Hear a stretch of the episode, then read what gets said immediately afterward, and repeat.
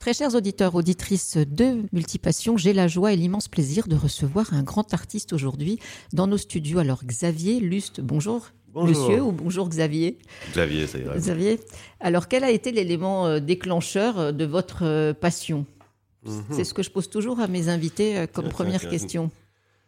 En fait, j'étais fait pour faire ce métier. Il n'y a pas eu d'élément déclencheur. J'ai- logiquement moi-même euh, défini cette profession quand j'ai eu euh, mon jury central à l'époque. Je me suis donc euh, les humanités Ouais. et, euh, et donc je, me suis dit enfin bon voilà j'ai- maintenant j'ai ce diplôme mais c'est- je me suis rendu compte que c'était rien c'était beaucoup mais rien en même temps et ça ne valait pas la peine de, de s'arrêter là donc j'ai pris mon courage et j'ai refait quatre ans d'études supérieures à Saint-Luc et j'ai fait l'architecture de l'intérieur où il y avait aussi euh, une section design euh, qui était importante dans le dans le temps imparti dans les études. Mais vous avez toujours une passion aussi pour euh, la géométrie, euh, les perspectives. Il y avait aussi cette notion, je crois, en vous de percevoir très très vite. euh, En fait, Comment un objet plutôt pouvait être, ouais. voilà des aptitudes techniques. je comprends très vite les aspects techniques. j'ai cette faculté, voilà, innée sans doute. Et donc, euh, donc voilà, ça aide beaucoup. Et donc, euh, ça permet donc de aussi la curiosité. euh, je pense que toute la créativité vient de, aussi de tout ce, que, tout, ce qui, tout ce qui nous entoure, tout ce qu'on voit, tout ce qui nous fait une sorte de, L'inspiration, oui. un terreau d'inspiration, Ouais, une base ouais. de données, si on veut, euh, qui fait que donc on retransmet après ça dans la création. Et donc, voilà, c'est tout ça. Donc, j'ai aussi eu peut-être un des éléments, la chance de vivre mon enfance dans une maison, on va dire moderne. Enfin, je veux dire, euh, assez euh, plat, des grandes baies vitrées. Design, quoi, en fait. euh, Voilà, ouais, même si, bon, vous avez les premières dates de 1932, je crois. oui, de, oui, de, de- on va replonger dans le temps. van der Rohe a fait en, Ah oui en, je crois, enfin dans les années 30. Et Le Corbusier ou Charlotte Perriand, enfin, c'est encore dans le temps, euh, plus loin. Voilà, et donc ce genre de maison existait Ouais. déjà dans les années 30, 30, ouais. mais donc il y a eu un, L'art dans déco. les années 60, il y a eu un renouveau si on Ouais. veut, de cette forme de minimalisme d'architecture, et donc ayant vécu là-dedans mon enfance, j'étais imprégné de, de ça. Et euh, même si mes parents avaient beaucoup de mobilier plutôt ancien, et euh, voilà, donc euh, c'est ce que je peux dire par rapport à ces, À ces ces années. éléments euh, déclencheurs. Ouais. Et puis aussi, bon, bah, ma famille, un petit peu aussi. mon père était dans le support de communication, donc papier imprimé, plié, etc. Donc c'était aussi peut-être une des origines de, de mes mobiliers faits de surface En fait, autoportante. oui, parce que vous m'aviez expliqué, je crois que parfois la maquette est déjà en papier, en fait. Dans, ça c'est arrivé. Donc, en comme- fait, voilà, oui, c'est arrivé que je travaille avec des feuilles de papier, surtout quand j'ai des périodes de rejet de l'ordinateur. Ouais. Et donc, parce qu'on est, on est très, comment dire, orienté par le, le- le moyen de créer euh, En 3D, en en fait. 3D. On est, ouais. on est, donc, c'est- les ordinateurs, les logiciels 3D on, offrent énormément de possibilités, mais pas les possibilités du, du monde physique. Ouais. Et donc, euh, donc parfois, je, je- je fais des.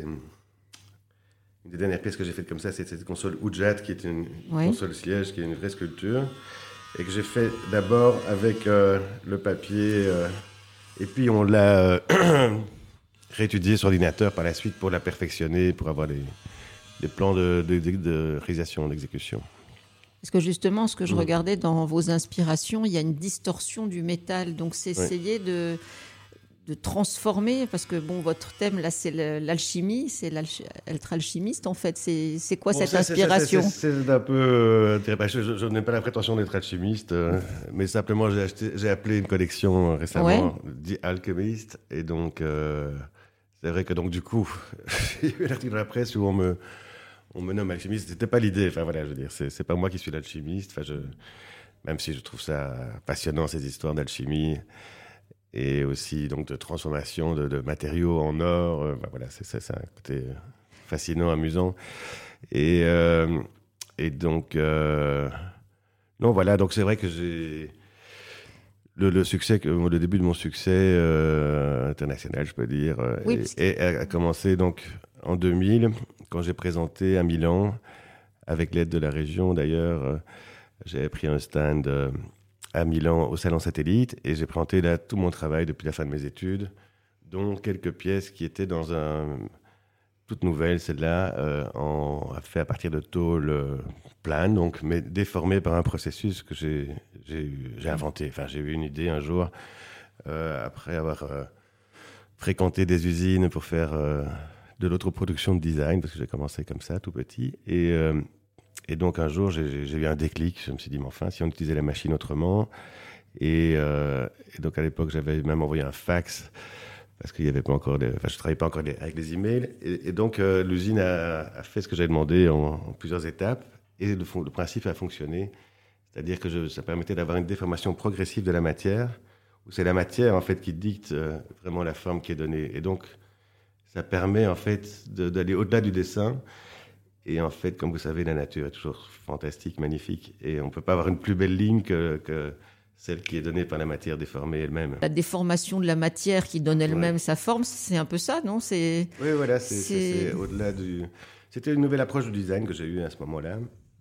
Et euh, parce que vous dites artiste, bon, c'est vrai que Aujourd'hui, les, frontières sont floues dans tous les domaines. À l'époque, je n'ai même pas du tout qu'on m'appelle artiste. J'étais designer. Ah, d'accord. Mais bon. C'est des alchimies complémentaires, voilà. non, parce que vous savez, artiste. Bah. Euh, oui, même en bruxellois, c'est un artiste. Ça veut dire quelqu'un qui, qui n'est pas sérieux quelque part. Et donc, euh, et, donc euh, là, ce que moi je faisais était finalement. Je veux dire, pas dire que c'était sérieux, mais enfin, il y, y, a des données dans le design qu'on n'a pas dans l'art. si on parle de peinture, par exemple, oui. il y a ce côté, cette dimension où ça doit tenir, ça doit être fonctionnel. Au-delà de, vous voyez, et donc ça, ça, ça, ça complexifie, ça, ça euh, augmente en fait les défis d'une création, selon moi, sans enlever pour autant dimension artistique. Mais pourquoi vous dites, si je peux me permettre, que dans l'art, ça doit tenir? Est-ce qu'un peintre au XVIe siècle Non, non, ça doit tenir, je parle du mobilier. Ah, ok, d'accord, je pensais... ah oui, pardon, j'étais dans les peintures, moi j'ai oui, les peintures rupestres, euh, voilà. Non, non, non, non, donc ici, vous voyez, donc, non seulement ça doit être... Euh, enfin, là, ce sont des défis physiques, autres, oui. vous voulez, que ceux de la... De l'art ou de la peinture, de l'art pictural, oui. Oui, voilà, l'art pictural qui est juste une émotion... Euh, J'adore l'art, je ne veux pas diminuer l'art. Je veux simplement expliquer que dans le design, enfin, parce que je suis designer vraiment, il y a aussi euh, plus de composantes dans, dans la, dans la dans l'énoncé du projet, enfin dans, l'objectif du projet. Vous voyez, bon, c'est vrai qu'aujourd'hui on voit plein de choses qu'on appelle design qui, qui, sont, à mon sens, pas du design, qui sont des, des, des, des choses euh, plus ou moins fonctionnelles, qui, qui sont peut-être qui s'apparentent peut-être parfois plus à l'essai qu'à, quelque chose d'abouti. Ouais. Donc c'est une tendance actuelle où là vraiment pense que le mot design, là, n'a vraiment plus. Euh, déjà, dans, ce que je fais depuis maintenant 2006, je suis. Euh, donc, je, me suis orienté plus vers le art design, donc le collectible design, parce qu'il donne beaucoup plus de liberté de création. Alors, qu'est-ce que c'est collectible design alors, voilà, pour les auditeurs. je pense, de préciser euh, ces choses-là. Donc, le mot design, vous voyez, on, voilà. il est galvaudé aujourd'hui. beaucoup. En fait, pourquoi est-ce qu'on dit design et on ne dit pas artisanat Alors, vous voyez? Parce que, parce que finalement, ce qu'on fait aujourd'hui, c'est beaucoup de l'artisanat, c'est des choses qui sont faites en, très petites séries ou en pièces uniques même. Donc ça, ce n'est pas... Le mot design, on va dire, la définition du mot design ne correspond pas a priori à ça, vu que le design est une projection pour la production industrielle. Donc en fait, c'est une manière de concevoir les objets pour qu'ils coûtent le moins cher possible, qu'ils soient les plus beaux possible, pour être produits à des très grandes quantités et diffusés euh, à l'échelle mondiale en général. Ça, c'est le design, vous voyez. Donc, c'est une, approche différente, très économique, très, très, vous voyez. Euh, Marketing, enfin. Oui, et diffusion. Et il faut surtout que ça coûte pas cher du tout à fabriquer pour pouvoir le vendre à un plus grand nombre de gens possible. Donc, finalement, c'est assez capitaliste, quoi. Voilà, oui. Ça, c'est le design, mais c'est en fait le premier designers qu'on peut identifier, c'est par exemple Tonnet, vous voyez, qui avait fait donc les, chaises de cabaret, là, vous voyez, euh, avec le, bois courbé. Donc là, on est en, 1830, 40, non, très, très, très tôt, en fait. Et donc là, pourquoi cette chaise est design comparée aux autres chaises de l'époque? Parce qu'en fait, euh, ce sont en pièces détachées. Vous voyez, on produit 1000 dossiers, 1000 assises. Et donc, on a des économies de moyens très importantes. On arrive à avoir cette chaise qui, d'ailleurs, encore aujourd'hui, oui, tout à fait. 150 euh, ans plus tard, euh, elle est toujours partout. Euh, et ça reste une chaise qui. Pourquoi est-ce qu'elle est partout? Parce qu'elle était accessible, elle était belle, accessible, légère, enfin, elle fonctionnait. Et elle a même. Je parle des cabarets, comme ça, on voit tout de suite de quelle, on parle, de quelle chose on parle. Oui, oui. Et donc de Berlin à Paris, enfin voilà, partout la chaise tenait, se trouvait, et se trouve toujours d'ailleurs. Donc ça, c'est du design, c'est notre manière de penser, c'est-à-dire, c'est des pièces détachées, donc c'est l'industrialisation, enfin c'est la révolution industrielle, tout ça. Et avant ça, ben, on, voulait une chaise, on allait chez un, un artisan qui, qui, sculptait le bois, qui, qui cloutait les, oui, les, les assises, les bénisteries, voilà. et donc, c'est ça la différence, entre, vous voulez, le... entre le design et, je dis artisanat. Oui. Euh, voilà. C'est la notion de Donc, c'est une autre vision, une autre manière de concevoir les objets, vu qu'on les, on les, conçoit de manière euh, économique, euh, de manière très productive, très, très... Enfin, voilà. Et aujourd'hui, on a tendance à un petit peu à dire oh le capitalisme c'est moche, euh, ça pollue, tout ça, mais c'est voilà tout dépend quel matériau on utilise.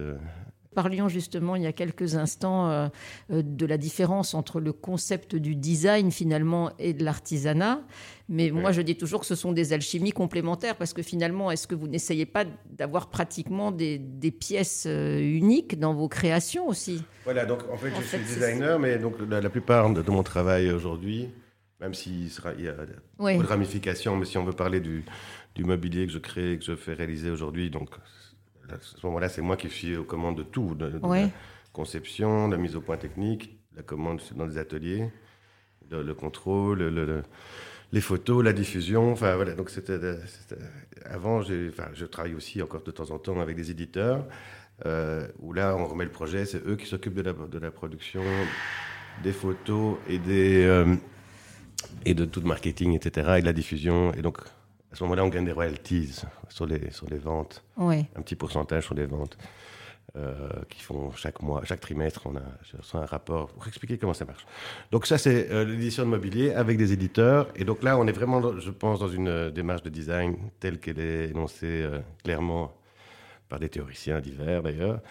Et il y a eu moins d'intérêt à partir de 2006-2008 pour des créations originales dans, dans, les, éditeurs, parce que toutes ces marques, moi j'ai eu la chance de travailler avec des fondateurs des marques qui ont fondé leurs marques dans les années 60 en Italie, On peut les comme de Padova, ou Driad, ou euh, chez MDF Italien, un certain Bruno Fattorini, euh, qui, était, qui avait acheté cette, cette, marque, qui sont des gens qui avaient une vraie vision, qui étaient des, des vrais entrepreneurs, vous voyez, des gens qui avaient vraiment... Un, ils ont créé des boîtes énormes qui diffusaient mondialement simplement parce qu'ils avaient décidé de le faire et une passion, ils avaient une vraie vision. Et donc, faire des briefings avec ces gens, même si je ne comprenais pas tout ce qu'ils me disaient parce que c'était en italien, c'était hyper inspirant.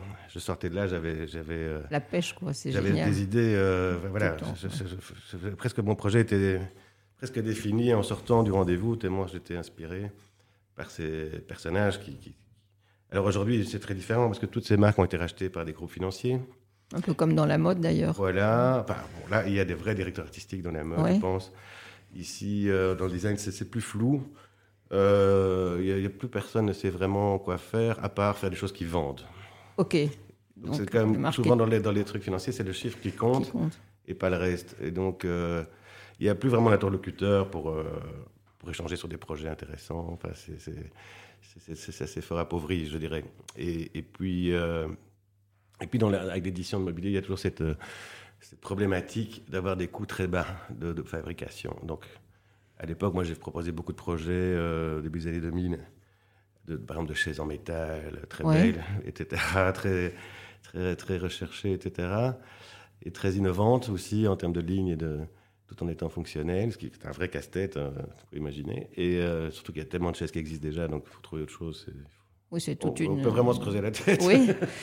et donc, euh, et donc ça, tout ça ne s'est jamais fait parce que c'était beaucoup trop cher. Déjà la matière, le, la main d'œuvre. Enfin. Et donc, donc c'est pour ça, pour toutes ces raisons-là, que finalement, je me suis orienté, orienté, naturellement vers le collectible design. Donc, collectible design, ça veut dire du design de collection, qui donc, je, redis entre parenthèses, n'est pas du design, mais enfin, on l'appelle comme ça maintenant de manière courante euh, pour comprendre de quoi on parle. Et, et euh, et donc là, bah, j'ai aussi été à l'époque contacté en 2006 par euh, une galerie qui est devenue une des plus importantes aujourd'hui au niveau mondial, où j'étais un des tout premiers designers à travailler avec eux, qui s'appelle Carpenter's Workshop Gallery. Et donc, dès 2006, j'ai commencé à faire des collaborations avec des galeries. Et euh, aujourd'hui, je travaille avec une galerie aux États-Unis, principalement, qui s'appelle Ralph Pucci, et qui est qui sont les meilleurs. Ah bah ça, c'est génial, mais vous expliquez aussi dans, dans une interview qu'il y avait Monsieur Conran qui était sous un de vos bancs et qui, qui regardait ça avec beaucoup, euh, beaucoup d'intérêt. C'était une, anecdote amusante, euh, c'est-à-dire que, donc, euh, comme j'ai dit tout à l'heure, j'ai présenté mon, ce travail en, 2000. J'avais eu connaissance de, de, ce salon satellite, qui est en fait satellite au salon du meuble. C'était la troisième édition à l'époque, donc c'était encore très nouveau et ça a attiré beaucoup l'attention des éditeurs euh, italiens, en l'occurrence, et de tous les acteurs, parce que c'est quand même un rendez-vous mondial, Milan, euh, le salon du meuble de Milan. Et donc, euh, quelque part, toute la planète était là pour admirer mon banc. Et donc, c'est vrai que c'était, c'était exceptionnel comme, comme moment. Et, et donc, j'ai rencontré. Donc, j'avais vraiment. je me suis rendu compte seulement des années après qu'il y avait vraiment eu un buzz sur mon travail. c'était une découverte, quoi. Et donc. Beaucoup de gens sont venus me voir. Euh, et donc, aussi, à un moment donné, vous savez, moi, être sur un stand, c'est difficile pour moi de rester en place. et, donc, j'étais un peu euh, fatigué.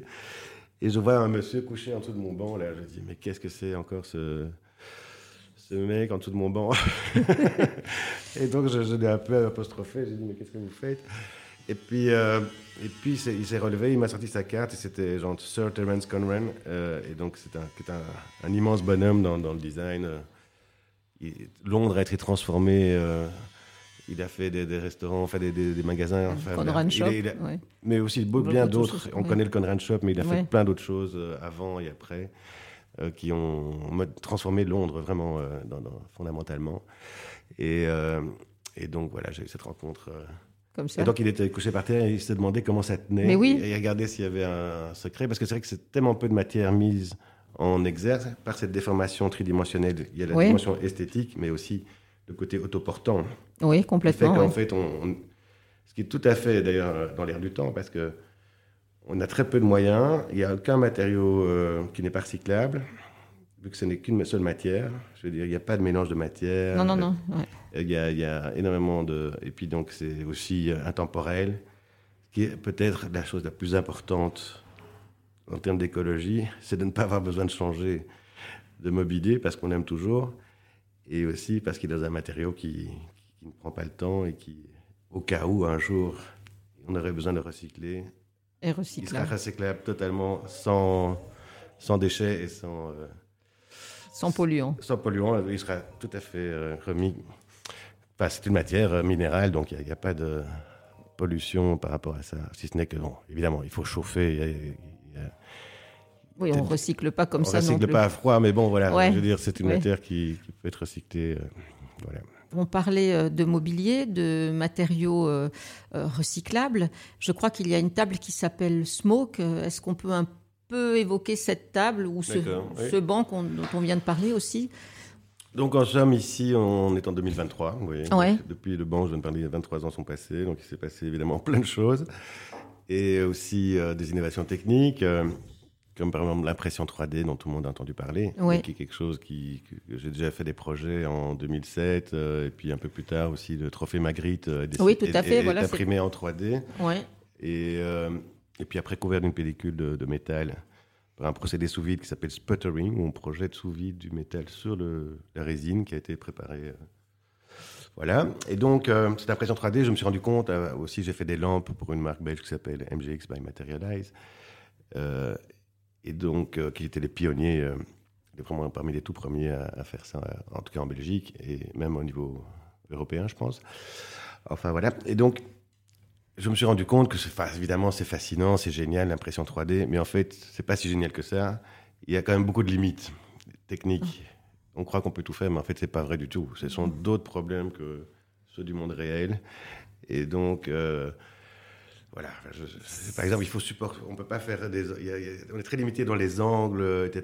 Parce que sinon la matière tombe. Alors il faut faire des supports. Enfin, je vous dis pas, c'est très très compliqué parce que ça se fait par tranche, vous voyez. Euh, ok, non, non, non, c'est important. Pas si vous comprenez. si je comprends. Donc, euh, donc voilà, donc on, nous vend des trucs comme étant la révolution de dingue. Et tous les, tous les jeunes designers, je dis, croient qu'en effet, il suffit de dessiner un truc sur l'ordi, on l'envoie et hop, par miracle, ça va apparaître euh, imprimé en 3D.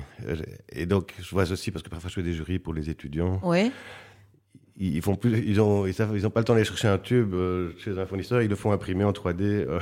Ok.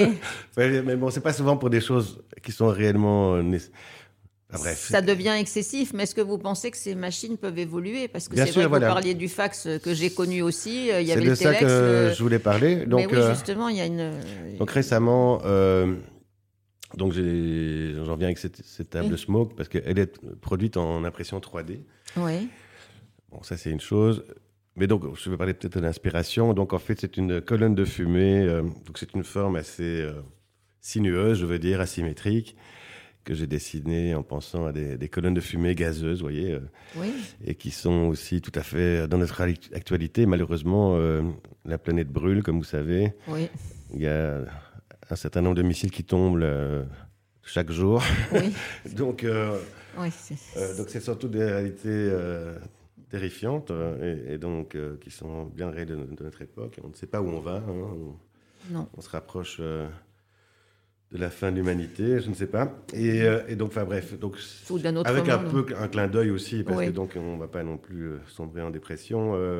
donc il y a cette, cette forme assez belle de, de, colonne de fumée, qui est une table d'appoint, voilà, qui, est, qui, qui, se met en bout de canapé. Et donc au départ, je voulais, je pensais plutôt faire ça en bronze coulé, vous voyez, une pièce très très riche avec.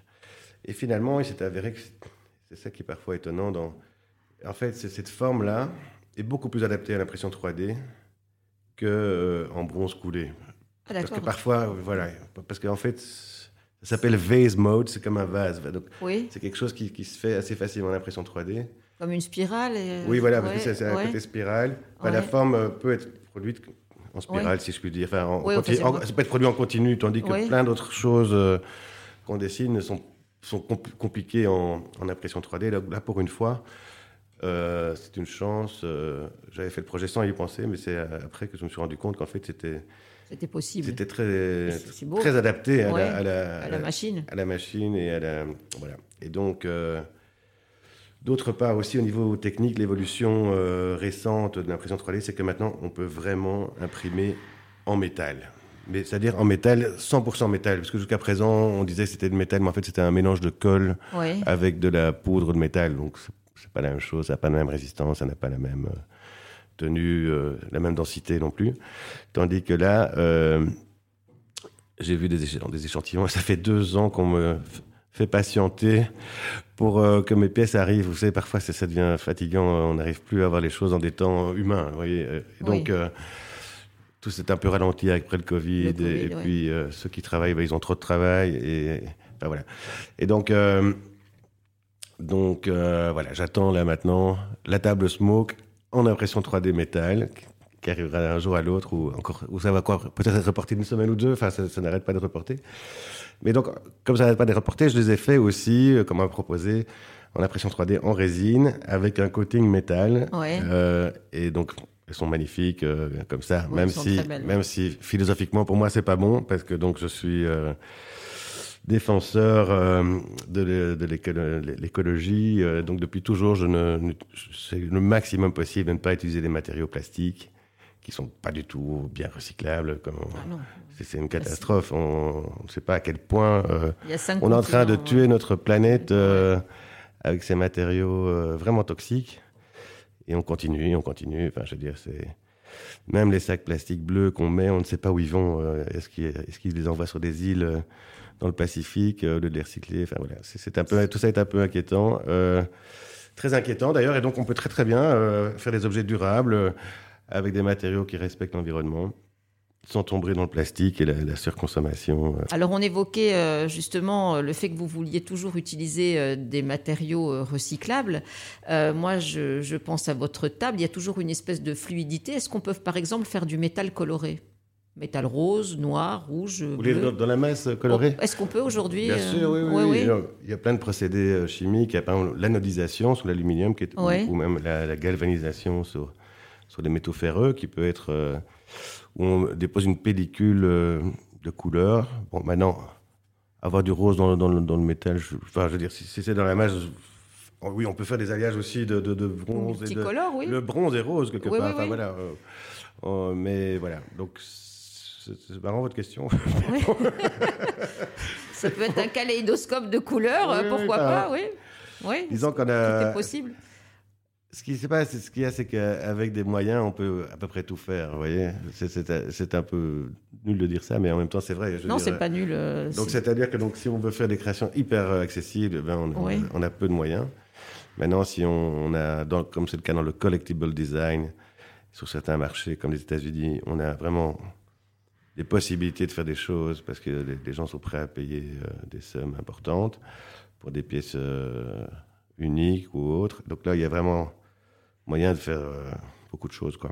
Oui, c'est assez évidemment très, très amusant. Très... À, brûle pour point, Cartel, cette marque, c'est du plastique, non Oui, tout à fait. Donc ça, vous, vous êtes du, tout à fait. je connais Claudio Lutti, le, directeur de, de, Cartel. C'est une marque évidemment qui a eu énormément de d'aura et de, de, leadership, si je puis dire, euh, dans, le design, euh, surtout avec Philippe Stark, etc. Donc aujourd'hui, c'est clair que bon, le plastique, ça, ça suffit. Ils hein, ont fait aussi des, Donc, je pense qu'ils sont un peu en, je veux dire, pas en déclin, mais il faudrait qu'ils prennent des matériaux aussi qui soient moins Évidemment, ils y pensent depuis toujours, depuis non, enfin depuis au moins dix ans, mais ils n'arrivent pas vraiment. Et, euh, et, donc, ils sont qu'ils ont fait des bottes hein, en néoprène euh, en matière de. Et des boots aussi. Hein, donc oui, voilà, des même des... petites souris, des petits. Mais bon, ça reste du plastique. Je veux dire, ça, leur colle vraiment à la peau, le plastique. Et donc, ça, c'est vrai que c'est. C'est un bon exemple de, de, de, Vous voyez, ces chaises, elles font pas plus de 10 ans en général, vous voyez. Ça ne tient plus. Enfin, après 10 ans, elles sont très, très abîmées. Donc, moi, je les imagine facilement dans la mer, là, comme ça, tomber dans la mer. Euh, enfin, vous voyez, et donc faire des océans de plastique euh, et. Quels sont vos projets justement maintenant? Euh? Alors, ben écoutez, donc on a parlé de table smoke. Je, viens de lancer plusieurs nouvelles collections. Je fais aussi euh, une nouvelle collection de lampes. Enfin, je n'ai pas fait énormément de lampes dans, dans, ma carrière, et donc là j'ai reconnecté avec une idée que j'avais eue il y a longtemps, et je développe toutes sortes de luminaires en verre à partir de, de matériel de laboratoire. Donc donc en fait, c'est tout, il y a tout un matériel disponible dans les catalogues de, de, de, de laboratoires, des éprouvettes, des entonnoirs, des, des, des, bulbes, etc. Et donc je je m'amuse avec ça, des tubes évidemment qui peuvent être courbés, etc. il y a tout un, un, arsenal, si je puis dire, d'éléments euh, standardisés. Des éprouvettes, oui. que, j'ai, que, que je m'amuse à, à composer. Donc on peut, vous, euh, on peut pardon, vous retrouver où? En Belgique, en Italie, aux États-Unis euh... Voilà. Oui, oui, donc ça dépend. Parce que vous voyez, donc je suis dans le, je reste quand même dans l'édition de, de design. Donc je travaille avec des donc pour le, le collectible design, ça se vend en galerie. C'est pas du tout dans les mêmes endroits que. que c'est important pour moi de, bien séparer les deux parce que ça crée aussi des confusions. Vous voyez. Euh, ouais. Euh, c'est d'autres euh, d'autres cibles, quoi, d'autres gammes de prix, d'autres d'autres processus de d'acquisition, de, de, valorisation et et donc aussi, donc je fais aussi euh, parfois des marchés publics euh, pour du mobilier urbain, des choses comme ça, ou des sculptures monumentales, ce que j'aime beaucoup aussi. J'ai pas encore eu beaucoup de réalisations, mais je mais j'ai déjà développé un certain nombre de projets. Et, euh, et donc voilà, l'architecture aussi. Donc je suis parfois sollicité pour dessiner des, des maisons, des extensions de maisons, mais aussi récemment un bâtiment complet que j'ai dessiné il y a quelques mois qui peut-être sortira de terre euh, à Bruxelles. on peut vous retrouver dans votre galerie à Bruxelles aussi. Voilà, hein. absolument. Donc euh, en Belgique, je... c'est un choix. Donc j'ai ma propre galerie. Et euh, donc ce rendez-vous, on peut venir me voir avec grand plaisir d'ailleurs. donc c'est à XL, avenue 1000 de Béco, et numéro 75. Bah, merci beaucoup d'être venu et mm. au plaisir de vous revoir très très bientôt. Merci. Merci à vous.